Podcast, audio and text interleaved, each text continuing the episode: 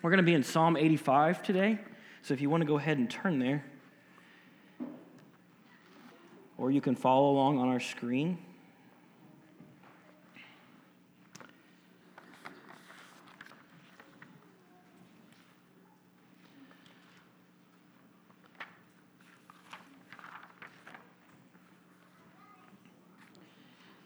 And before we read it, I just want to, while you're kind of going there, have you ever heard someone say the expression, I wouldn't want to share a foxhole with that guy? Wouldn't want to share a foxhole with that guy. Um, or maybe I would want to share a foxhole with that guy, right? It's, it's a, uh, I heard somebody say that this week, and it, it kind of struck me. I, I, it's not normally evident, evidently maybe in our generation, because we're not really used to foxholes, right? You said that a generation ago, everybody would have understand what you meant. Um, not many of us will literally be in a war zone or a foxhole anytime soon. It's a figure of speech that, for the most part, we know means that a person is not trustworthy. If you wouldn't want to share a foxhole with a guy, that means I don't know that I can trust him. Okay? If you would, then that means it's the converse of that.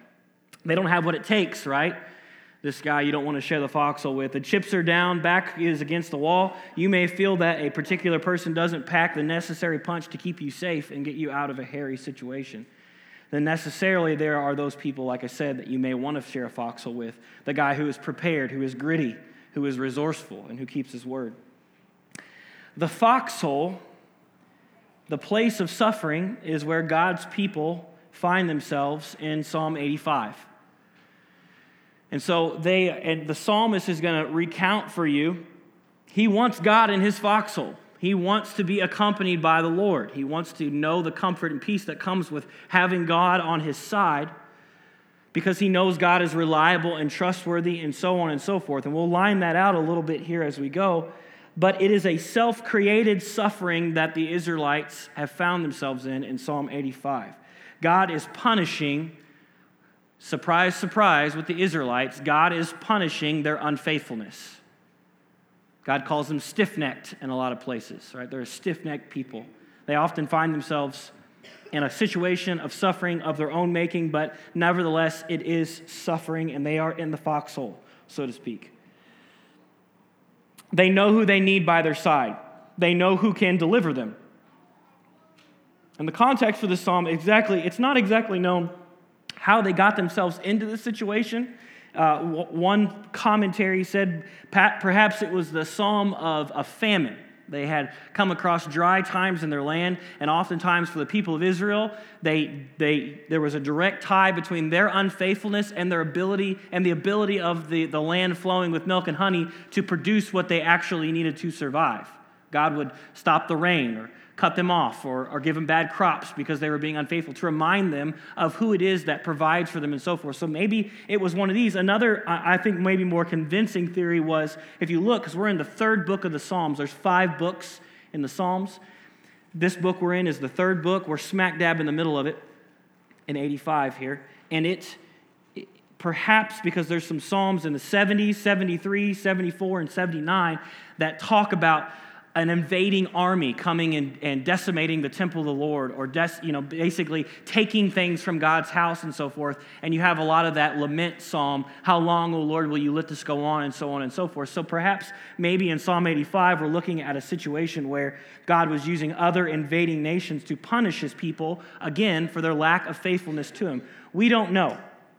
We don't know what exactly it is, but we know that their backs are against the wall. They're in the, fo- they're in the foxhole, so to speak and they're trying to figure out, trying to convince God to help them, come back to them, to repent of where they were, and then the Lord to bring them forward.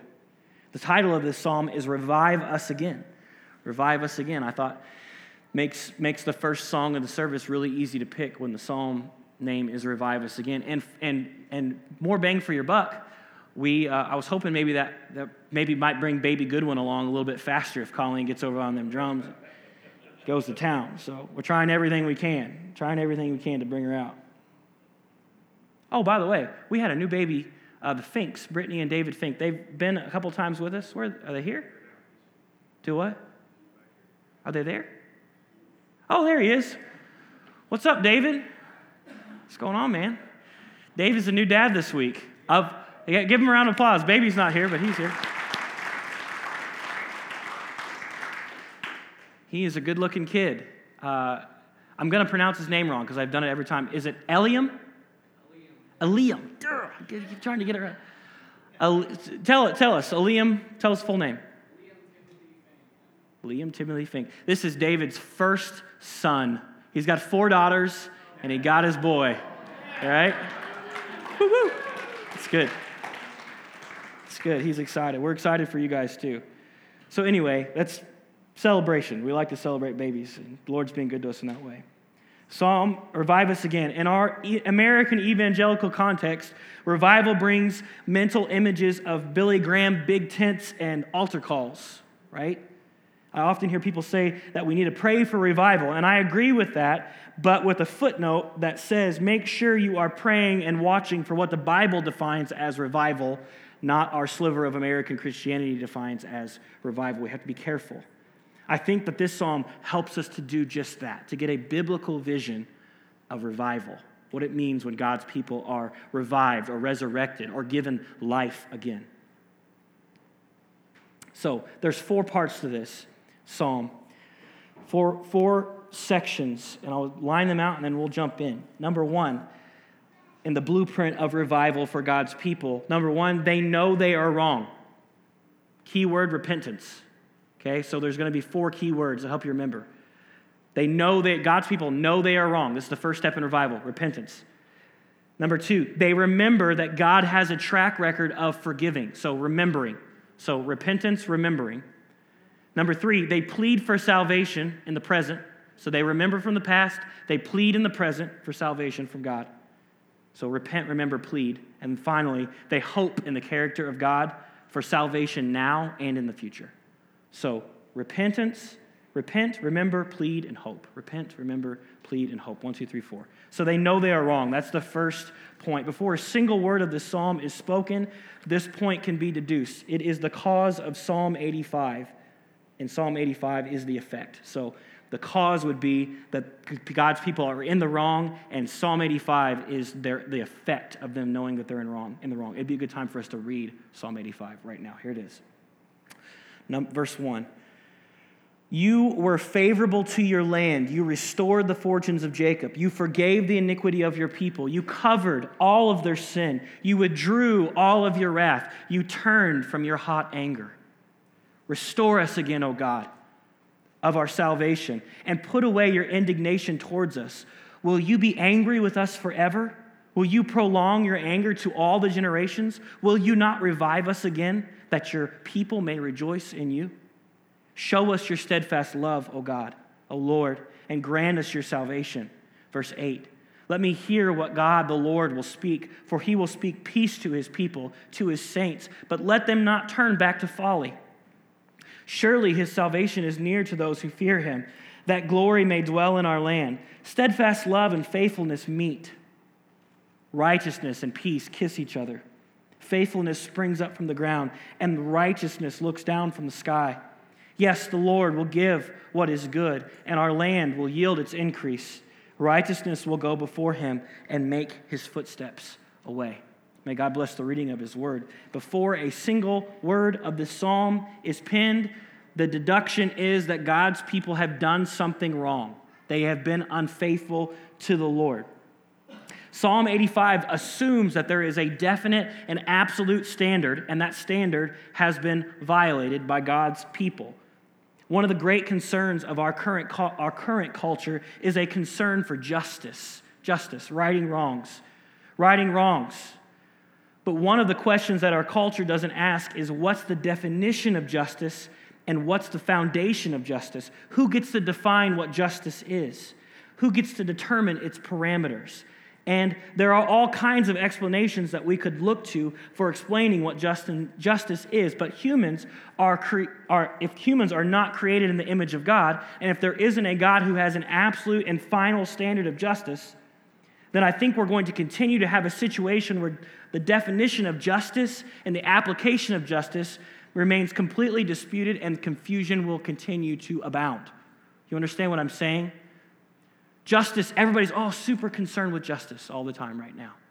But unless there is an absolute standard for what justice is and an absolute standard for who sets the terms of what justice is, then justice is only what's right in your eyes or another person's eyes. You see what I'm saying? And it's chaos. It's chaos. The ancient Greeks didn't believe that there was an absolute standard uh, for humanity. The ancient Greeks um, did not believe that humans were made in the image, images and likeness of God. And as a result, they didn't believe for humans were responsible for what they did. So if you think, for instance, of the great story of the Iliad, Homer and the, you know, Homer, the Iliad, the ancient Greek story. That story starts because this guy named Paris from Troy goes over uh, on what's supposed to be a peace mission to the Greek city states and he takes a liking to a, a, a lady named Helen, who is, happens to be the wife of a very powerful king named Menelaus. Well, Paris convinces Helen to go back to Troy with him and commit adultery, so to speak. And as a result, all of Greece comes and besieges the city of Troy. But nobody, if you read the Iliad, nobody holds Helen responsible. Nobody holds Paris responsible.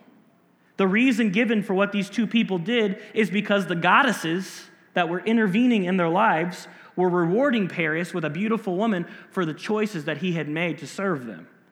So it wasn't about adultery or about infidelity. It was about the gods being ultimately in control of these human beings' lives and their fates. And so, so we see that in those scenarios, people are not responsible, and yet they do not escape responsibility.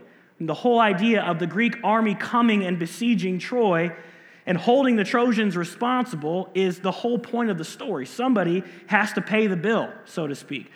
Yes, they wanted to escape personal responsibility, but there still literally was war, hell to pay for their choices. So there's this denial of responsibility even as they try to maintain. We've got the same thing at work in our own culture today. It's not the gods who inhabit the heavens, it's not Zeus or Hera or Athena or the rest. No, it's chemical processes in our brains, but we're not responsible for our actions or our appetites or our cravings or our desires. It's not my fault.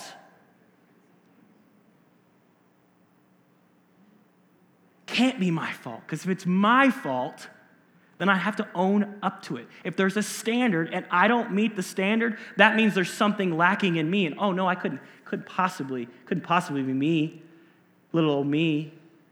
I'm great. It's, it's, it's the processes in my brain. It's that ethnic group that's the problem. It's those one percenters, those rich thugs that's the problem. Or it's this president or that president who's the problem. Couldn't possibly be me. It's not my fault. The, va- the Bible has a very different account of these things. In the Bible story, people are made in the image and likeness of God, and people make responsible choices by which and for which they are held responsible for their actions. And the standard of justice comes from the true and living God, and it does not change. People know deep down in their souls when they are guilty, and people are yearning for an absolute standard of justice. And what, may, what we have in Psalm 85 is a response to God's absolute standard of justice and the appeal for mercy from God. That's what's amazing about the Bible is that it so perfectly combines justice and the possibility of mercy together. It's the only worldview that can hold that much weight. God's people have come into the land, they've broken the covenant, and now they're experiencing God's wrath. God told them, if you break the covenant, these are the curses that you will experience. He lined it out for them, not once, not twice, over and over and over again with the prophets and Moses. And he's told them and told them and told them, if you do this, this will happen. The standard never changed. It was always the same. It wasn't like this was an unfair God who was moving the, the target around for them. They had to try to make it. No, he told them what they had to do. They failed to do it over and over and over again, and now they are experiencing the curses. The psalmist realizes that it's their fault. And now he's appealing for mercy. And if revival is to break out there, then first, revival must break out here in their hearts if eh, we, we say this a lot, we need to pray, pray for revival, that all those unwashed heathens would just get saved, when in fact, revival has to start where? Right here. Revival has to start right here. And the first step in revival, if we want the rest of the world to experience true revival, the first step for them would be repentance. And so, therefore, the first step for us as the model of what revival looks like for us is repentance. It has to happen here, it has to happen there. We are to be humbled sinners, not self righteous, day after day, week after week, year after year, crying out for mercy. We have nothing to be haughty about. Listen to me, you have nothing to be haughty about. I don't care how good your biblical theology is. I, mean, I don't care how many times you've read through the Bible. I don't care how many times you've made great choices, those Christian living choices and so forth, and you should. But it does not make you any less a hell bound sinner than anyone else. But by the grace of Jesus Christ coming and saving your soul, you're no better.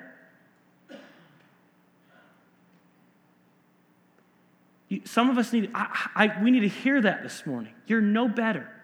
That person, that coworker, you're no better than they are. Self righteousness is no righteousness, brothers and sisters. Righteousness only comes from God. And so we have to begin this psalm before we can continue on to have our hearts revived and understand this plan for revival. We have to begin this morning and ask ourselves the question Are you where the psalmist is? Even before verse 1, are you where the psalmist is? Repentant, ready to listen, ready to say, It's my fault. I'm a sinner. It's our fault. We're sinners. And so the psalmist begins. That's where they're at. That's where he begins. And then verses 1 through 3 is our first or second point. Repentance is first. Second, they remember that God has a track record of forgiving. God has a track record of forgiving. Let's read 1 through 3. Lord, you were favorable. You were. You were favorable to your land. You restored the fortunes of Jacob. You forgave the iniquity of your people. You covered over all their sins. You withdrew your wrath and you turned from your white hot anger.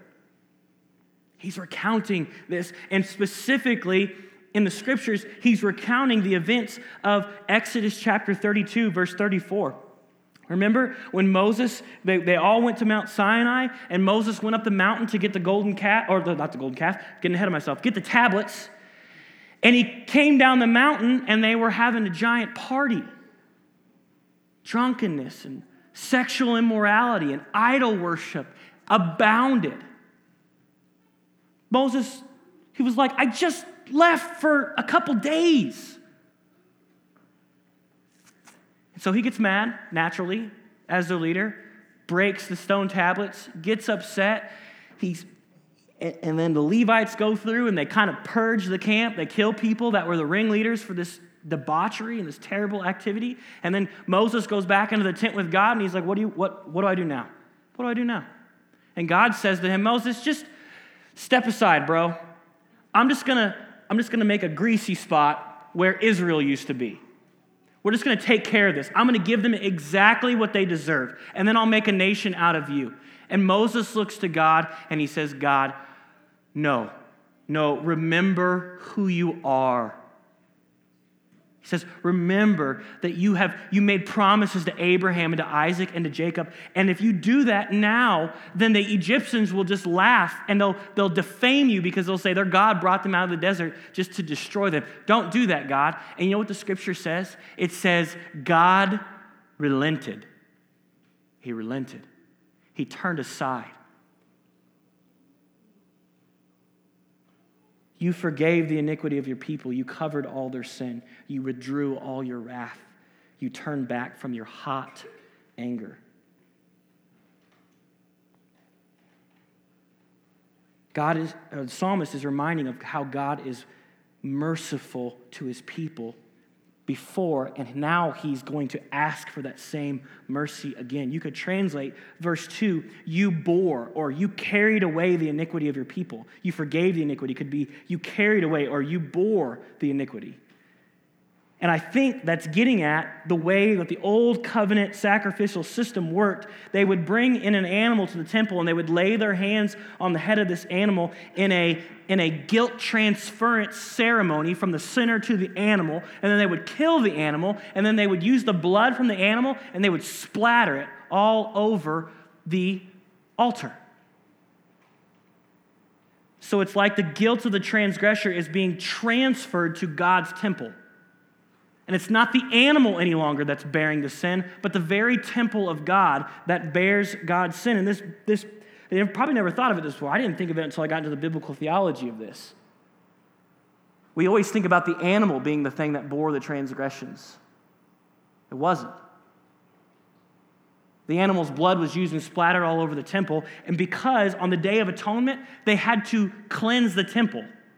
That was a part of their ceremony for Yom Kippur, the holiest day of the year for the Jews. They had to cleanse the temple, and it's because the Lord Himself had been bearing the sins of the people. And of course, we know this is what Christ did on the cross. Our guilt, those of us who have turned from sin and trusted in Christ, our guilt is transferred to Jesus, and He has borne our guilt, making it so that this forgiveness is possible. You forgave the iniquity of your people, it says. And then there's another aspect of it you covered all their sin. God somehow makes it so that sin is covered by blood, so that when God looks at people and talks about the worshiper who needs to realize the guilt of his sin, he doesn't see the guilty one, he sees Christ. This is amazing. This is amazing. You can be somebody who's guilty and God Himself is bearing your guilt. That is an amazing thought. You could be somebody who, because you've turned from your sin and trusted in Christ, even though you're guilty, God makes it so that your guilt is covered when He looks at you. He doesn't see guilt, He sees atonement, He sees Jesus. He sees the provision that's been made on your behalf. Amen? That is beautiful. Verse 3 You withdrew all your wrath. This is the result of the atonement, that the covering of the forgive and the forgiveness that's taking place. If the sin and the guilt is covered, then there's no more reason for God to feel righteous indignation against the transgressor. So he turns from his white hot anger. So, by way of application here, I'm going to make a similar point to what I made a couple weeks ago in Psalm 63. Keep track of God's mercy to you and forgiveness of you. I don't know that I've ever had back to back sermons with a similar application point, but it's just in the text. So maybe it's important. Maybe, maybe you needed to hear it again today. Write it down. Write it down. Start keeping a journal to record God's mercy to you. Keep track of what God has done for you. Get some mechanism for remembering God's mercy to you because inevitably you will be in a foxhole like the psalmist and you will need to remember that God is merciful. Some of you live in a foxhole. So you really have to remember God is merciful. He has been merciful to you before. And it will give you hope because he's been merciful before. If, and if God can be merciful to the stiff necked Israelites building golden calves and being dumb, he can be merciful to you. So now the voice shifts from the past to the present as we go into to three. So we had revival. Okay, revival is repentance. Number one. Number two, remembering. Number three, pleading for salvation in the present. Plead.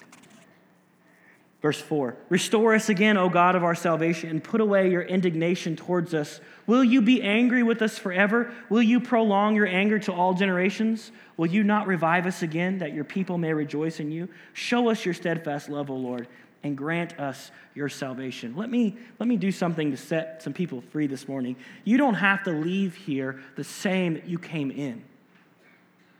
Hear me. You don't have to leave this church house this morning the same way you came in. Your tomorrow does not have to look like your yesterday. Can I get a witness? Amen. Many of you, as I look into your eyes, your lives tell that very story loud and proud. You don't have to be the same leaving this place as what you came in. You can know freedom. You can cry out for salvation. Here in verse 4, he says, Restore us again, O God of our salvation. Put away your indignation towards us. The Bible says that everyone, Romans 10 13, who calls on the name of the Lord will be what? Saved. Today is the day of salvation, the scripture says. If the Son sets you free, you will be free indeed. Indeed, the power of Christ is strong enough to break whatever chains bind you. You can have freedom. You can have freedom, but you are responsible. We're not the ancient Greeks. We don't believe that the gods Hera and Athena and Diana, and we don't believe that you're just controlled by chemical makeup that's going to determine your destiny from here on out. Nor do we believe that you're absolved of your responsibility. You have responsibility before God. It takes away your dignity as a human being. God made you in his image. He made you beautiful and with thinking capacity, and He made you for His glory. And if we rob you of your responsibility, then we also rob you of your dignity. What I'm calling you to do is to turn away from those masters, those slave, those sins that are have you bound in chains that are enslaving you, that would kill you, and to trust completely in the one who can free you. And I'm inviting you to pursue him with us now. Right now. Not later, not after church, now. Now, today, right now is the day of salvation. The psalmist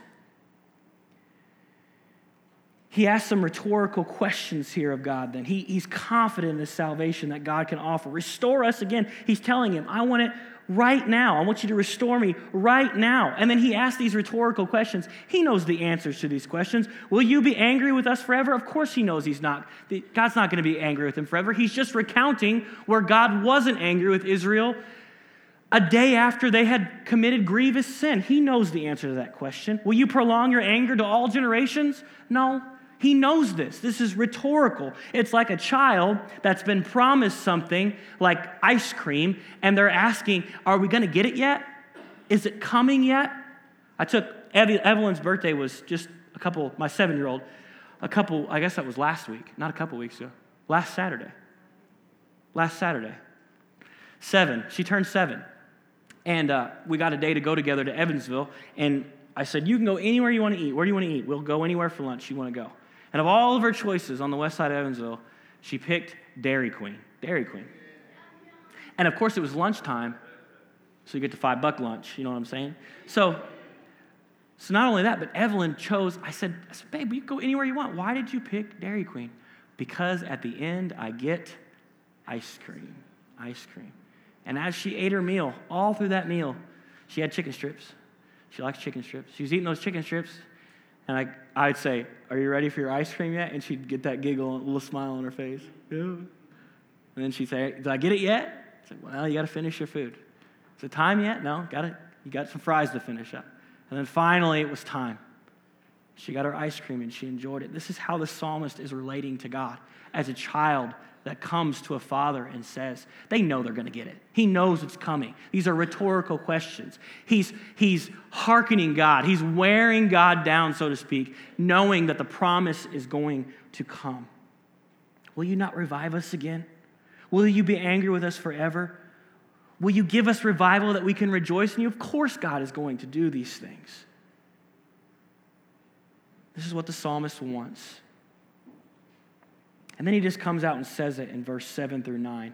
I love this, 7 through 9. This is super good. He's kind of hinting at it, hinting at it, hinting at it, and then he gets to 7. This is the thesis. It says, okay, he's asking question, asking question. God, show us your steadfast love. Give me the ice cream. Show us the steadfast love, O Lord, and grant us your salvation. Let me hear what the Lord will speak, for he will speak peace to his people, to his saints. But let them not turn back to folly. Surely his salvation is near to those who fear him, that glory may dwell in our land. He wants, he wants the Hebrew word that says he wants steadfast love, loving kindness. It's called hesed, is the Hebrew word. This is what he wants from God. And it's coming out in verses 8 and following, we see his confidence. He's confident that God is going to do this very thing. And he knows that God can be perfectly righteous and perfectly merciful because he knows who God is. Now, this is where it gets gets meaty. The roots, there's roots in this text. So God is he's so confident. He asks these kind of silly rhetorical questions and then declares to God that he should give him salvation because he knows that God is capable of doing this. Not only did he see him do it in the past, okay. He knows who he is before God, he's wrong, okay. He's now want he roots all this in the character of who God is. So it's almost like we we had like we see the fruit. Okay, let's just put it this way. If the past promises of God are the trunk of the tree, and the, the past forgiveness of God eh, are the branches of a tree, and salvation is the fruit of the tree, then the very character of God is the root that supports and nourishes the whole thing and makes the whole thing possible. So, point four revival hopes in the character of God for salvation now and in the future. Verse 10 we got to slow down here and just dwell here for a little bit. Verse 10 is one of the most beautiful verses in the Bible. If it's not on your list of verses to memorize, I would highly encourage you to put it wherever it needs to be, write it on your mirror, write it in your journal, so that it can be written on the tablet of your heart and you can cling to it all of your days. Verse 10, it says, steadfast love, hesed, okay? Hesed is the Hebrew word, and faithfulness meet. Steadfast love and faithfulness meet. meet uh, Amet is the word for faithfulness here. So you've got steadfast love, the merciful inclination of God meets the faithful, righteous, just standard of God. These two things meet. Steadfast love and faithfulness meet. Righteousness and peace kiss each other, same words. So you've got Hesed and Amet meet. Amet and Hesed kiss each other. Faithfulness springs up from the ground, and righteousness looks down from the sky. Yes, the Lord will give what is good. Absolute standards of truth get people all upset because they are afraid of not being able to live up to the standard and then being oppressed by the truth. But the Lord is capable, hear me this morning, the Lord is capable of both being a father who holds to an absolute standard of truth and morality and a father who is also loving and forgiving at the same time. There's some dads in the house, and I know they're going to feel me on this one. I'm not very good at balancing that. Sometimes I'm, I'm hard, I'm firm, I'm just when I should be merciful. And I'm, I let them off the hook with mercy because they give me the eyes when I should hold up justice. But God gets it right every time because that's who He is. That's exactly God defined. The imagery is so good here. In the Lord, there's no conflict between perfect righteousness and perfect forgiveness. It's like when you walk into your, to your sweet grandma's house on Christmas afternoon and she says, Come here, honey, let me give you a big kiss. I made you a pie. There is no animosity in that relationship. There is no dissension. There's perfect harmony. I don't know what the relationship is for you. you, you mine's Grandma Betty. It's my wife's grandma. But when I walk into her house, I can just I can hear, I can smell the perfect relationship because she makes it so. There's nothing between us. There's no roadblocks between us. We live it. When I go to Grandma Betty's house, we exist in perfect harmony together because I just love her so much and she loves me so much. And this is the imagery that God is giving us with who He is, of His justice and His mercy simultaneously. Those things never conflict in God, they exist in perfect harmony always. They're like old friends that greet each other with a kiss. How does the psalmist know this about God? Oh, this is so good. Exodus 34. Look at back in that same passage where God's about to fry him for being unfaithful. Look at what the Lord says to Moses. Exodus 34, verses 5 through 7. How does the psalmist know this about God? Because he knows Exodus.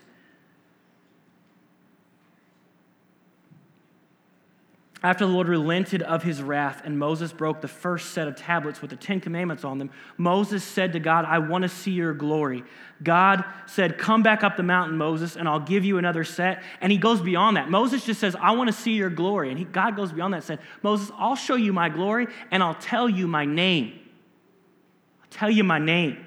And this harkens, remember back to the burning bush when Moses said, God was telling Moses, go to the Egyptians. And Moses says, what Who do I tell him sent me, God? And God says, basically, he's saying, What's your name, God? And God says to him, I am that I am. Almost like, Who are you to ask me what my name is? You don't know me. Get out of here and go do what I said. So he doesn't reveal much about himself to Moses in that moment because he wants to reveal it through the plagues okay? And so we've got unfolding revelation. So now we're coming to a point where Moses says, God, I, I just, I need to see your glory. I need, I need to be close to you, God, because these people are wearing me out and I need you. And God says, I'll show you my glory and I'll tell you my name. Ooh. And this is what God says to him The Lord descended in the cloud and stood there with Moses and proclaimed his name to Moses. And this is what he said this is what God says his name is. The Lord, the Lord, a merciful and gracious God, slow to anger and abounding in steadfast love, Hesed, and faithfulness, Amet, keeping steadfast love for thousands, forgiving the iniquity and transgression of sin, but who will by no means clear the guilty, visiting the iniquity of the fathers on the children and the children's children to the third and fourth generation. This is what God says his name is to Moses. And you know what Moses does in verse 8? Throw verse 8 up there for me, Nathaniel, if you can. 34, Exodus 34, verse 8. I'll just read it to you. It says, And Moses quickly bowed his head towards the earth and worshiped. Moses' reaction was revival. And as much as this psalmist knew that the Lord would forgive this time and lead them in paths of righteousness going forward, he knew God would save them now and keep saving them into the future. Just because he knew who God was, he knew what God had said to him.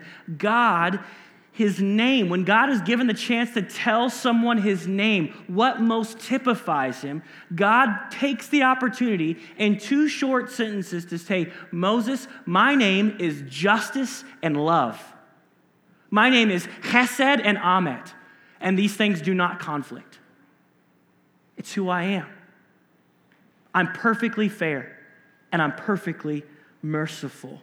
And if the psalmist, and this is just, all the, all the psalmist was working with was, was Exodus. And oh, if the psalmist could see what we have seen, if the psalmist could know what we know, if he had seen the righteousness in God and the steadfast love on display like we had seen it, he thought he had seen those two things on display. He thought he knew the greatest expressions of God given in Exodus chapter 34. But just to be real, that psalmist, he hadn't seen nothing yet. He had no idea. For God so steadfastly loved the world that he gave his only Son, that whoever believes in him shall not perish, but have eternal life. That's Hesed. That's steadfast love and faithfulness. Apart from God, you will perish, but it does not have to be that way. Today is the day of salvation. God is going to hold you accountable for your sins, but He's also told you that all of your sins can rest on the shoulders of His bruised, battered, and bloody Son on a cross. And as he hung on the cross, the righteousness of God was satisfied, and the steadfast, forgiving love of God was magnified.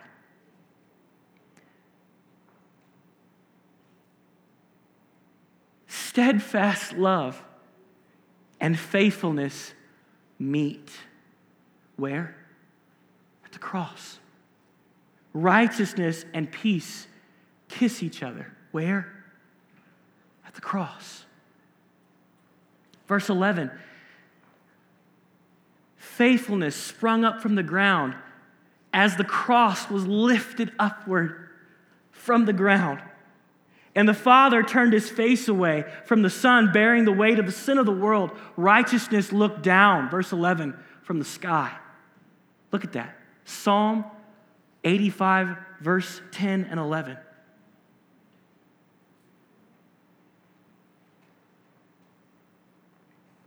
And I don't, I don't know I don't know your walk. I don't know your struggles. I don't, I don't know where you're at. I, it's impossible possible for me to know as a, a, associate pastor in a Baptist church where every single one of your thoughts are, where you stand with God. I don't know, but I can tell you this. I know this for sure. You need the God of the Bible who manages justice and love perfectly. You need him.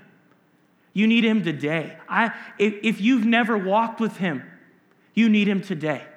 If you've walked with him for 75 years, you need him today. Come, brothers and sisters. Come, sinners, and hear. Come and warm yourselves by the warm fire of revival of a God who is perfectly just and justifier on your behalf.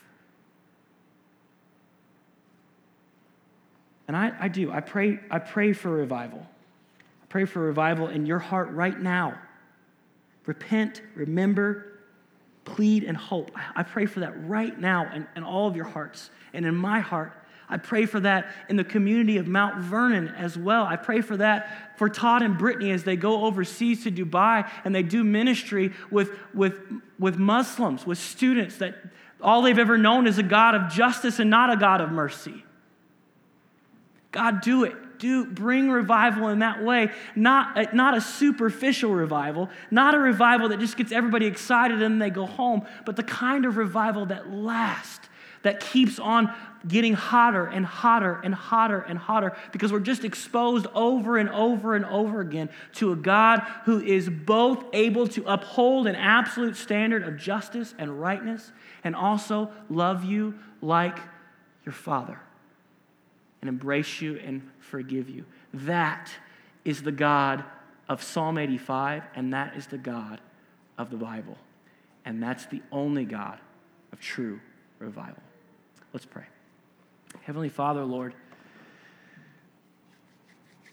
help us to repent where we need to repent, to see our sinfulness for what it is, to not be a stiff necked people.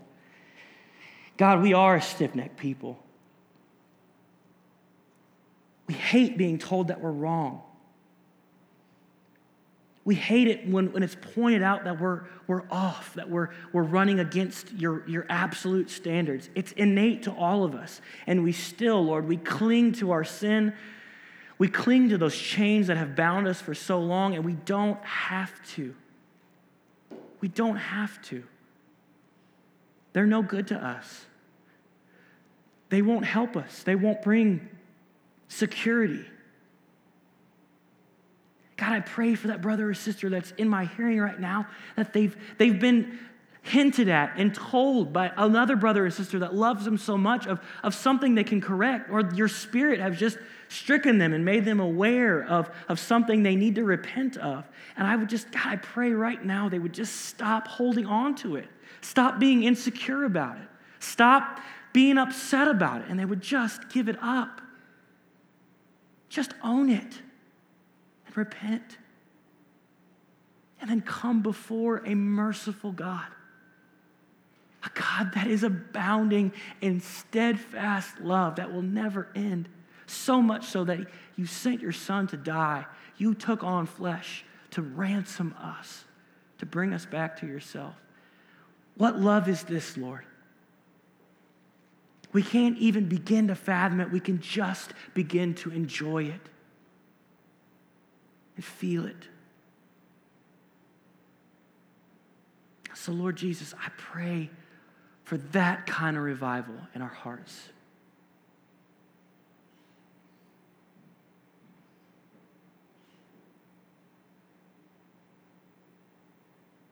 God, I pray for that kind of revival and the unsaved people that I'm, I just, I know that are right around me. And all of us, Lord, we, we, we are heads bowed, eyes closed. We're thinking of those people that they're lost. They don't know your love. We lift them before you right now and we ask for this kind of revival in their hearts. You would bring resurrection like you rose from the grave, Lord, that you would rise, bring their souls to life. Revival. Thank you for being a God that convicts. Thank you for being a God that has forgiven sin. Thank you for being a God that will forgive sin right now. And thank you for being the God that will pave the way all the way home for undeserving rebels. Lead us in paths of righteousness for your name's sake. And it's in that precious name that we pray. Amen.